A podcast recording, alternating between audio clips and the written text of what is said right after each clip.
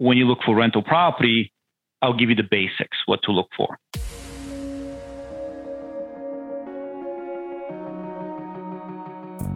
Agent Power Huddle is a daily jumpstart, giving you all the tools you need to create an amazing real estate career. Led by top experts in the field, you'll learn how to sell more houses in less time while creating the life you want. Welcome to the Agent Power Huddle. It is a special Wednesday because we've had Ogi Penev, the amazing Ogi, who's uh, from Arizona, who's been on pretty much every Wednesday uh, for a while. But I, I'm excited because I get to be here with him, and we're going to be talking about how to pick the right rental property.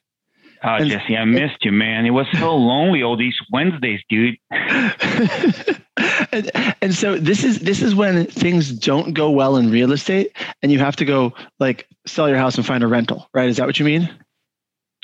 No, I'm kidding. Uh, That's a joke. Yeah, no. this is this is intentional investing. this is wealth building. This is not renting a house. This is wealth building, right? This yeah. is so. So the, those of us, those of us, I mean, a lot of our crew that, that are on Agent Power Huddle are with us at EXP. So we have our our revenue share component for long term wealth building. We have stock, but this is for any agent, any company, any person really.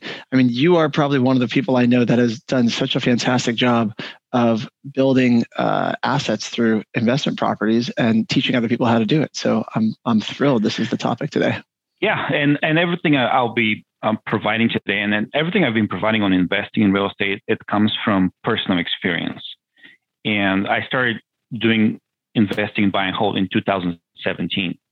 So all these creative investments in financing, refinancing the right properties, getting burned, buying the wrong properties, losing money. All this, it, it's just a uh, um, good experience now that I'm providing to you guys. So.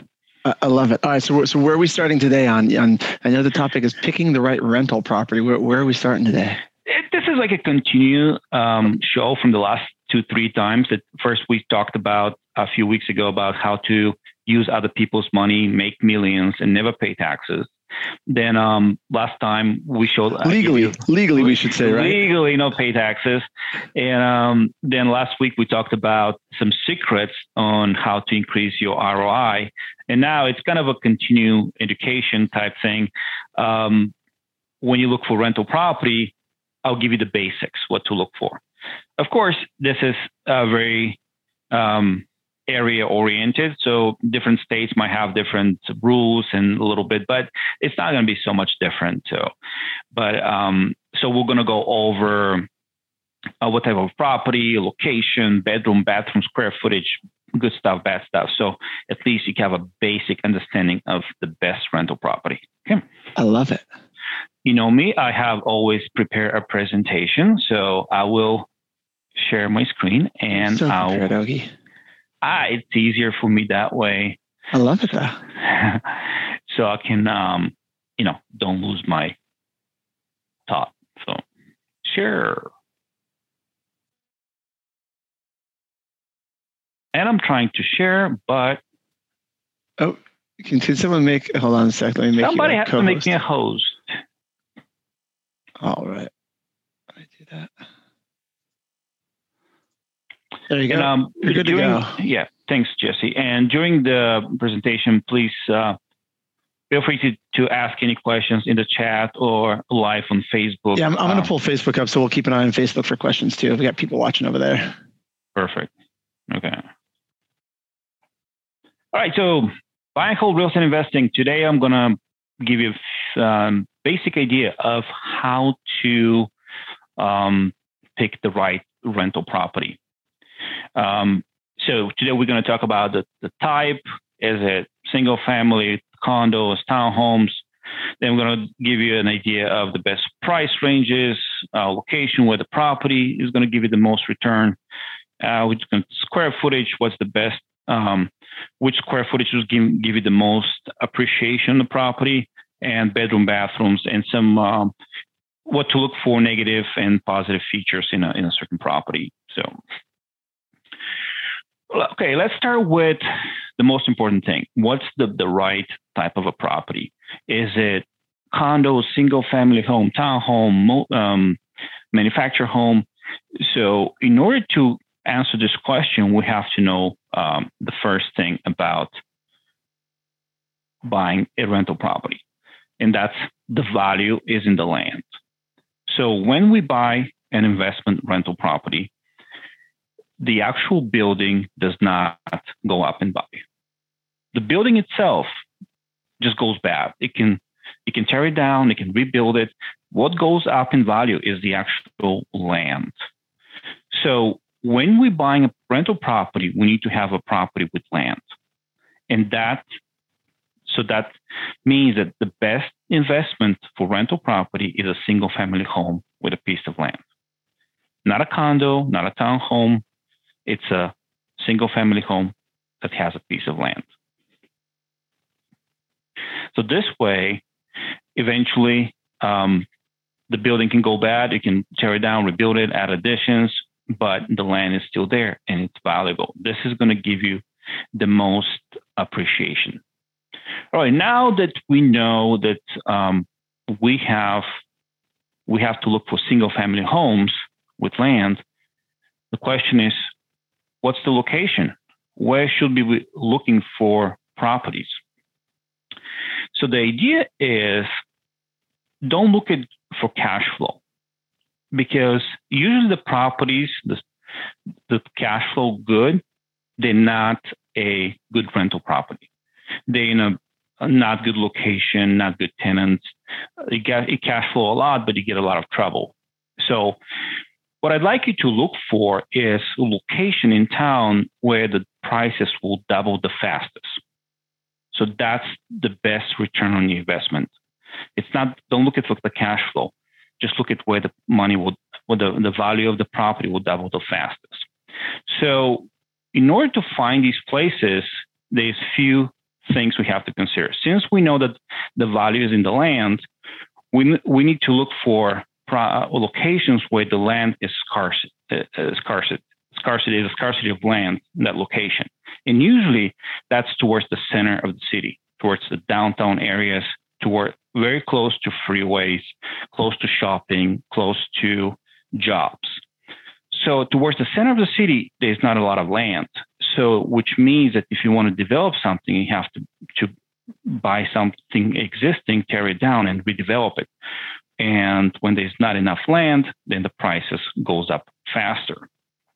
If you buy something in the outskirts, like in our area, is plenty of desert around us. So you can buy land, you can buy property with land, but there's plenty out of land to be developed. So the prices will no will not go that um, higher that fast. So the best location for rental property is towards the center of the city, close to a freeway, close to jobs, close to schools, so places where the prices will double the fastest. Make sense, Jesse? It does, yeah. I'm just thinking about that. And is that does that vary? Do you think city by city? Are there some cities where the close to the center is less desirable, or is it is this more general, or is it pretty pretty universal rule across the board? Would you say? So it, uh, yes and no. So it's it's center of the city, but some big metro metro areas are considered few different cities together. So you're looking towards the center of the each city. So that's where uh, the jobs are, that's where the schools are, and that's where the uh, easy to freeways. Um, so yeah, I would say universal. Yeah, towards the towards where the the the jobs are in the schools and everything. Makes sense.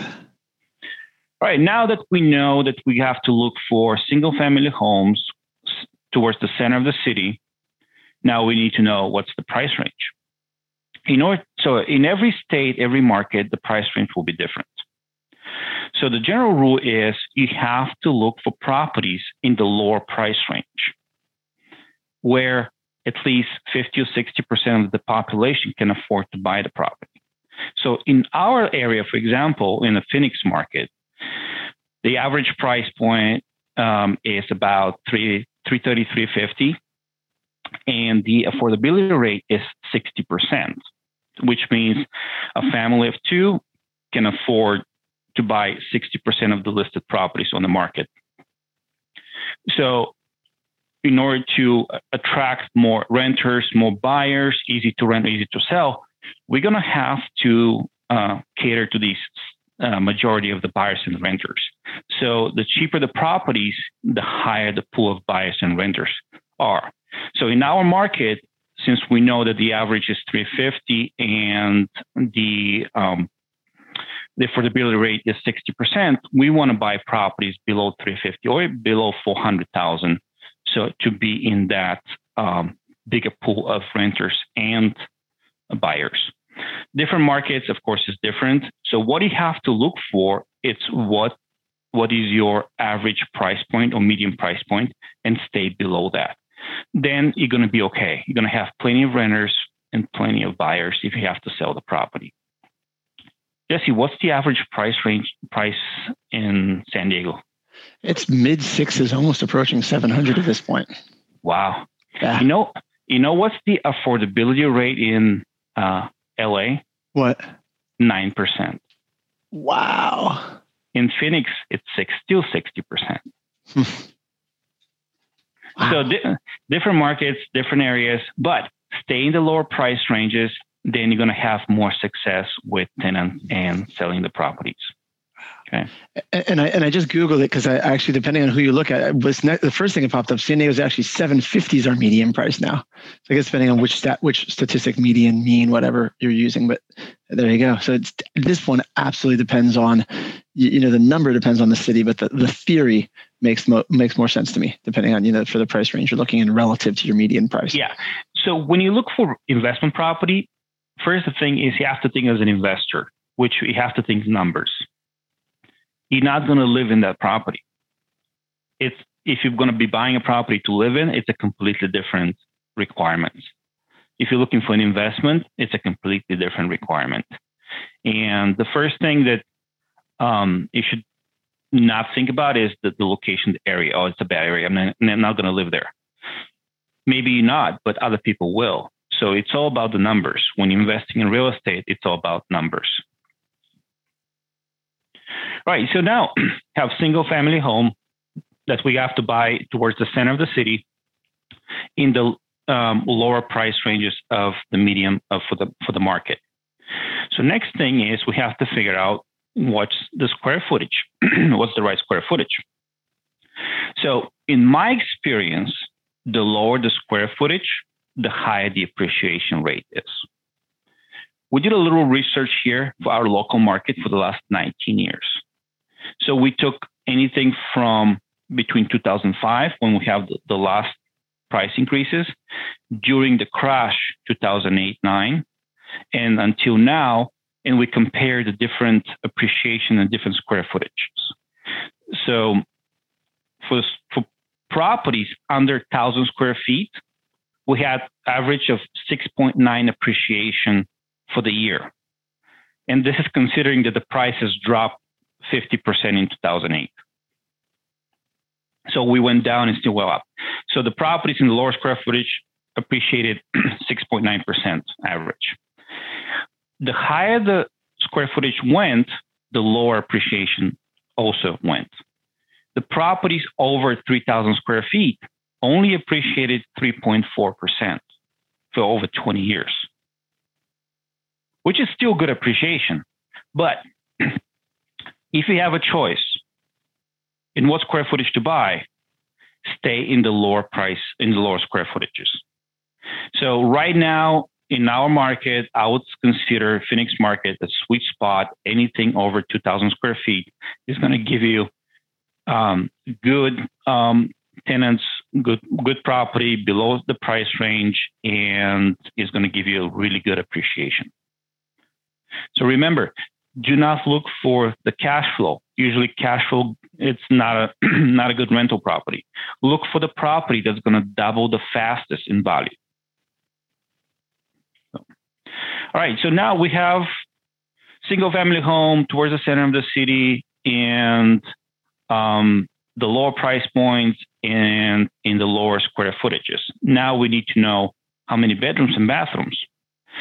In my opinion, bathrooms doesn't matter that much, but because a lot of locations, it's very common to have three bedroom, one bathroom. A lot of in the Midwest here. For our market, I, I love, I always looking for two bathrooms, definitely. So it depends on the market, but it, it's not that important. More important is the bedrooms. So I wouldn't go below three bedrooms.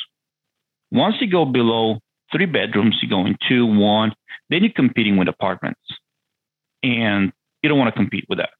You just want minimum three bedrooms. So this way, you get um, you know more renters, more tenants, easy easy to to um, attract them to the property. So. Okay, uh, I, I, was I was going to jump in on that one for a second. Yeah. I I agree with you on the uh, on the bathroom count. One of the rentals I have is a is a three bedroom one bath, and in San Diego that's not common to have only one bath in a single family house. And I mean, I bought it because I got it years ago and I got a smoking deal on it. So I'm like, what doesn't matter? I'll buy it anyway and add bathroom someday if I care.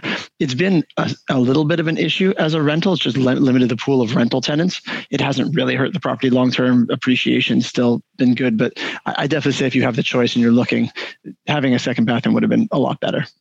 Yes, and don't get me wrong. These are, this here is just guidelines. If you have a great deal that doesn't fit this, oh my God, just buy it. just buy it and uh, fix it up and either resell it, rent it, and later down the road, if you don't like it, just sell it and replace it with something else. But don't miss a good opportunities just because it doesn't fit this guideline. This is the perfect scenario, and it doesn't have to be always perfect. I own properties different than that, so it's uh, it's just a normal thing to do. but don't miss opportunities just because they don't fit in this um, guidelines. All right, so now we have single family home, center of the city, lower price points, lower square footages, minimum three bedroom, two bathroom, or you know, in my location, one bathrooms. So now what what else you should look for? Features. What's negative, what's positive? Pools. I don't like pools personally. Pools are extra work, extra liability, and deferred maintenance. It eventually you have to spend money for that. So I when I buy and hold properties for long term, I try to get no pools. However, again, if you get a good deal with a pool, just buy it. I own a property with a pool right now. But I couldn't refuse it. It was such a great deal. I couldn't say no. So eventually, at some point, maybe I can sell it, replace it with something else that has less headache.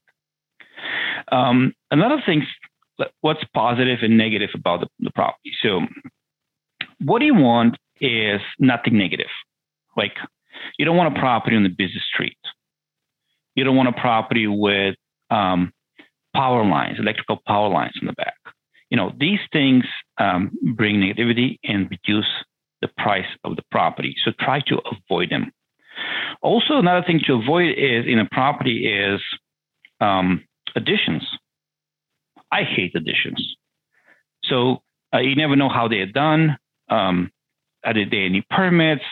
And they just look bad. There's, they don't bring any value. So try to avoid properties with additions. Just use the, the regular property. Positive things. So a lot of people think that mountain views or golf course lots, that you know, these are positive things, but I don't like them. You don't need to pay extra for mountain view or golf course. All you want is very average, boring house in a good neighborhood. That's what you want. You don't want to pay any extra. You don't want any negative. Just find a boring house, three bedroom, two bathroom, and rent it out in a good neighborhood. And that's going to be the best investment, rental investment for you. So let's summarize everything. The best rental properties are single family homes that are located towards the center of the city because you, you want to be close to jobs and schools. Then you want the property to be in the lower square footages, not three, 4,000, less than 2,000 square feet. Then you want um, to be in the lower price ranges for the for the area. You know, if look at what's your medium price point, and then you have to be below that. Then it has to be three bedroom minimum and no pool, nothing negative as a busy street or high power lines, and don't pay extra for mountain views or golf course lots. They don't bring you any money. So if you follow this guidelines, the average return on a rental property investment with 20% down over 20 years is anywhere between 40 to 60% per year. That's the return on the investment with your 20% down payment. So. Which is pretty fantastic. All right, and that's it, Jesse. Right now we have some time for Q and A. I love if, it. So, so, so, so I'm, let me make sure I go back to Facebook, get this up here. So see if we got questions there. So this is something that you can basically use this content to educate your clients who are, because uh, that's a, a question that I get fairly regularly from people that are you know doing this long time that say okay i've got some equity i want to buy an investment property what should i buy that was a great like check by check thing that you use for that. Would you say is this something that you're having a conversation on, you know you and your your team on a regular basis are having these conversations educating investors or do they come already educated by the time they get to you? No all the investors comes with quite a different mm, view of investing. My my view on investing in real estate is completely different. And a, a lot of time i have to spend two hours with a client to change his mind and, and show him where the money is most people come and they're looking for cash flow. And I told you, I don't want cash flow. Cash flow doesn't bring, doesn't make doesn't do anything. Why don't and, and that's that is a, a, there's different schools of thought in terms of investing from cash flow or you know appreciation. Typically, you go for one or the other. Why do you prefer? Why do you say you don't want cash flow? Right now, I don't want cash flow. I want properties. I want properties that I can use my cash to um, to use to get leverage with the bank, get mortgage, and buy, buy as many properties as possible. So these properties, when I buy them right now, because I uh, my investment strategy is for the next 20, 30 years and never sell the properties. So right now, I don't have any cash flow. What I'm looking for is equity. I want to build equity. I want to buy the property. My criteria for good deal is if I have almost no money into the deal, that's a great deal. So zero cash out of, uh, from me to buy the property, that's the best deal ever, even if it doesn't cash flow. Because what all, all I want is the, the the the rent to cover the expenses. So today I'm not, not getting any cash flow. However, the rent goes up with the inflation, and the rent is fifteen hundred today, but in five years or six, seven years, we're going into two thousand dollars probably a month. So I don't cash flow right now, but I will be cash flowing in the future. Right, because your mortgages are fixed.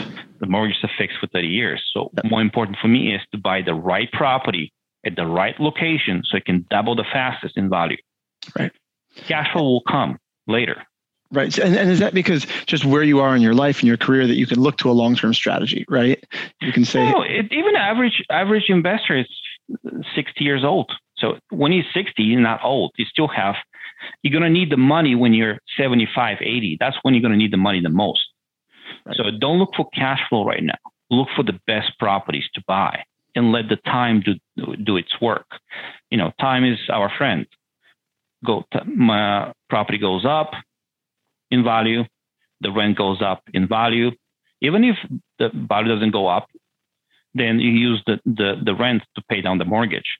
Eventually, you're going to have a free and clear property anyway. Right. so buy as many as you can right now. When it gets time for you to want the cash flow later, sell half of it, pay off the other half, and then you're going to have a lot of cash flow at that time when you really need the money, when you're 75, 80, 90. Interesting. Anyone who's here on Zoom with us, if you have questions, I'll keep firing away. Or on Facebook, I've got it pulled open. If you guys have questions on finding rental properties, scenarios you've seen, questions, otherwise I'll keep asking questions. All right, I'm going to keep asking questions, Ogi.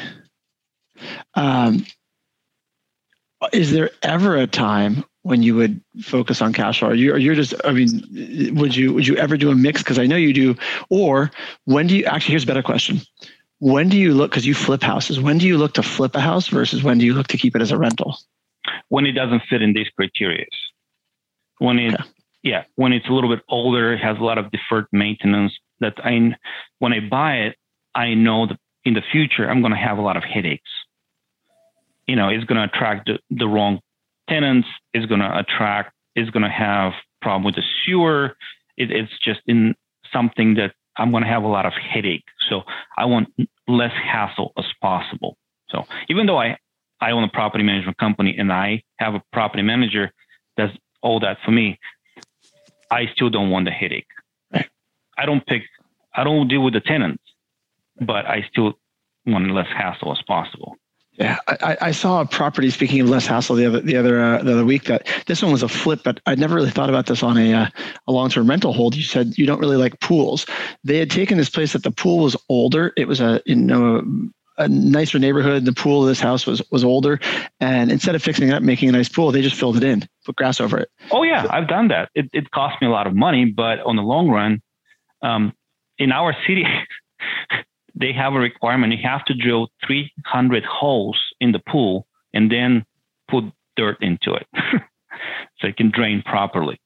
But yeah, sometimes spending money on fixing the pool it's it's not worth it. It's not going to get the value up. It's going to give you continuous um, problems and more maintenance issues. Judy, do you have a question? Uh, yes. Go ahead, Judy. Yeah, um, I have a, a, a, a, investment property. I bought that when I was, uh, I think, uh, 25 years ago. And uh, right now, of course, it's go like three, uh, three times uh, more.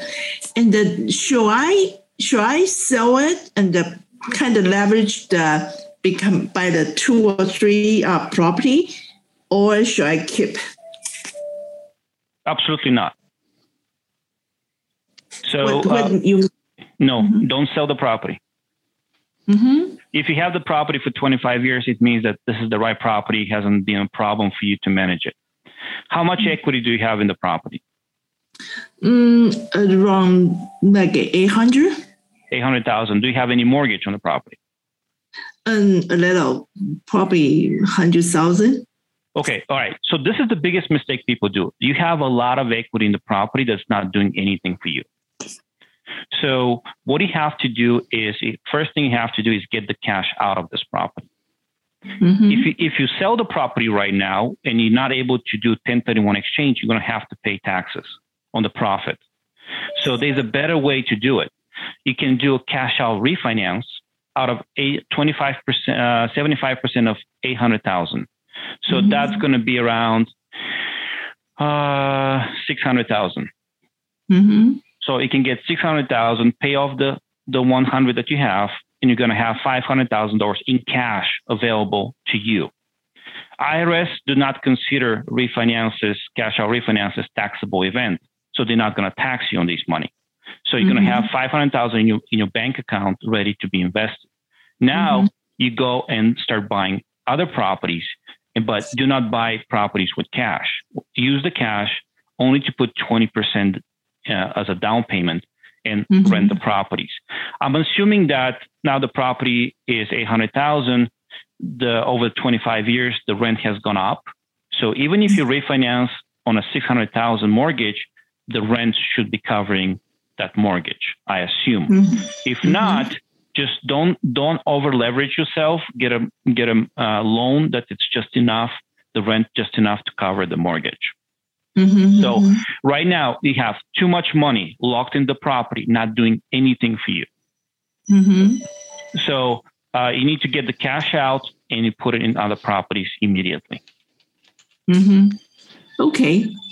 That's good advice. Thank you so much. I, I, like it, Ogi. He, he he gave me the same advice, by the way, on a mastermind call we are on the other week. So he got my head my head spinning because I just I never I never thought about it. I never never looked at my portfolio yeah, that way. Yeah, don't and then let uh, six hundred thousand. Then let the tenant pay the mortgage. In ten years, that eight hundred thousand will be um, could be million and two, and you do the same mm-hmm. thing. You pull the cash out. I love it. Mm-hmm. So you don't have to sell it to do it that way. So and then you die, you pass it to your kid, and nobody pays taxes. So, which is which is back to a topic for another day. But Judy, that was a very good question. Thank you, thank you, thank you, Ogi. Thank yeah, you. if you guys have any uh, specific scenario that you want to discuss with me, maybe I'll be happy, uh, happy to give you an advice and uh, see what your scenario is. So reach out to me directly. Okay, great. Thank you so much, Ogi. No Thank problem. You. And and Ogi, there are plenty of songs that talk about time being against us. I asked Autumn to cue up a song, if I don't know if you'll recognize it, that the one song I could think of where it says time is actually on our side. So Autumn, you can uh, you can cue the song and uh, Ogi, thank you for being here. Everybody, if you got questions for Ogi, we'll tag him in the Facebook group. Reach out. Thank you, thank you. This is awesome stuff, man.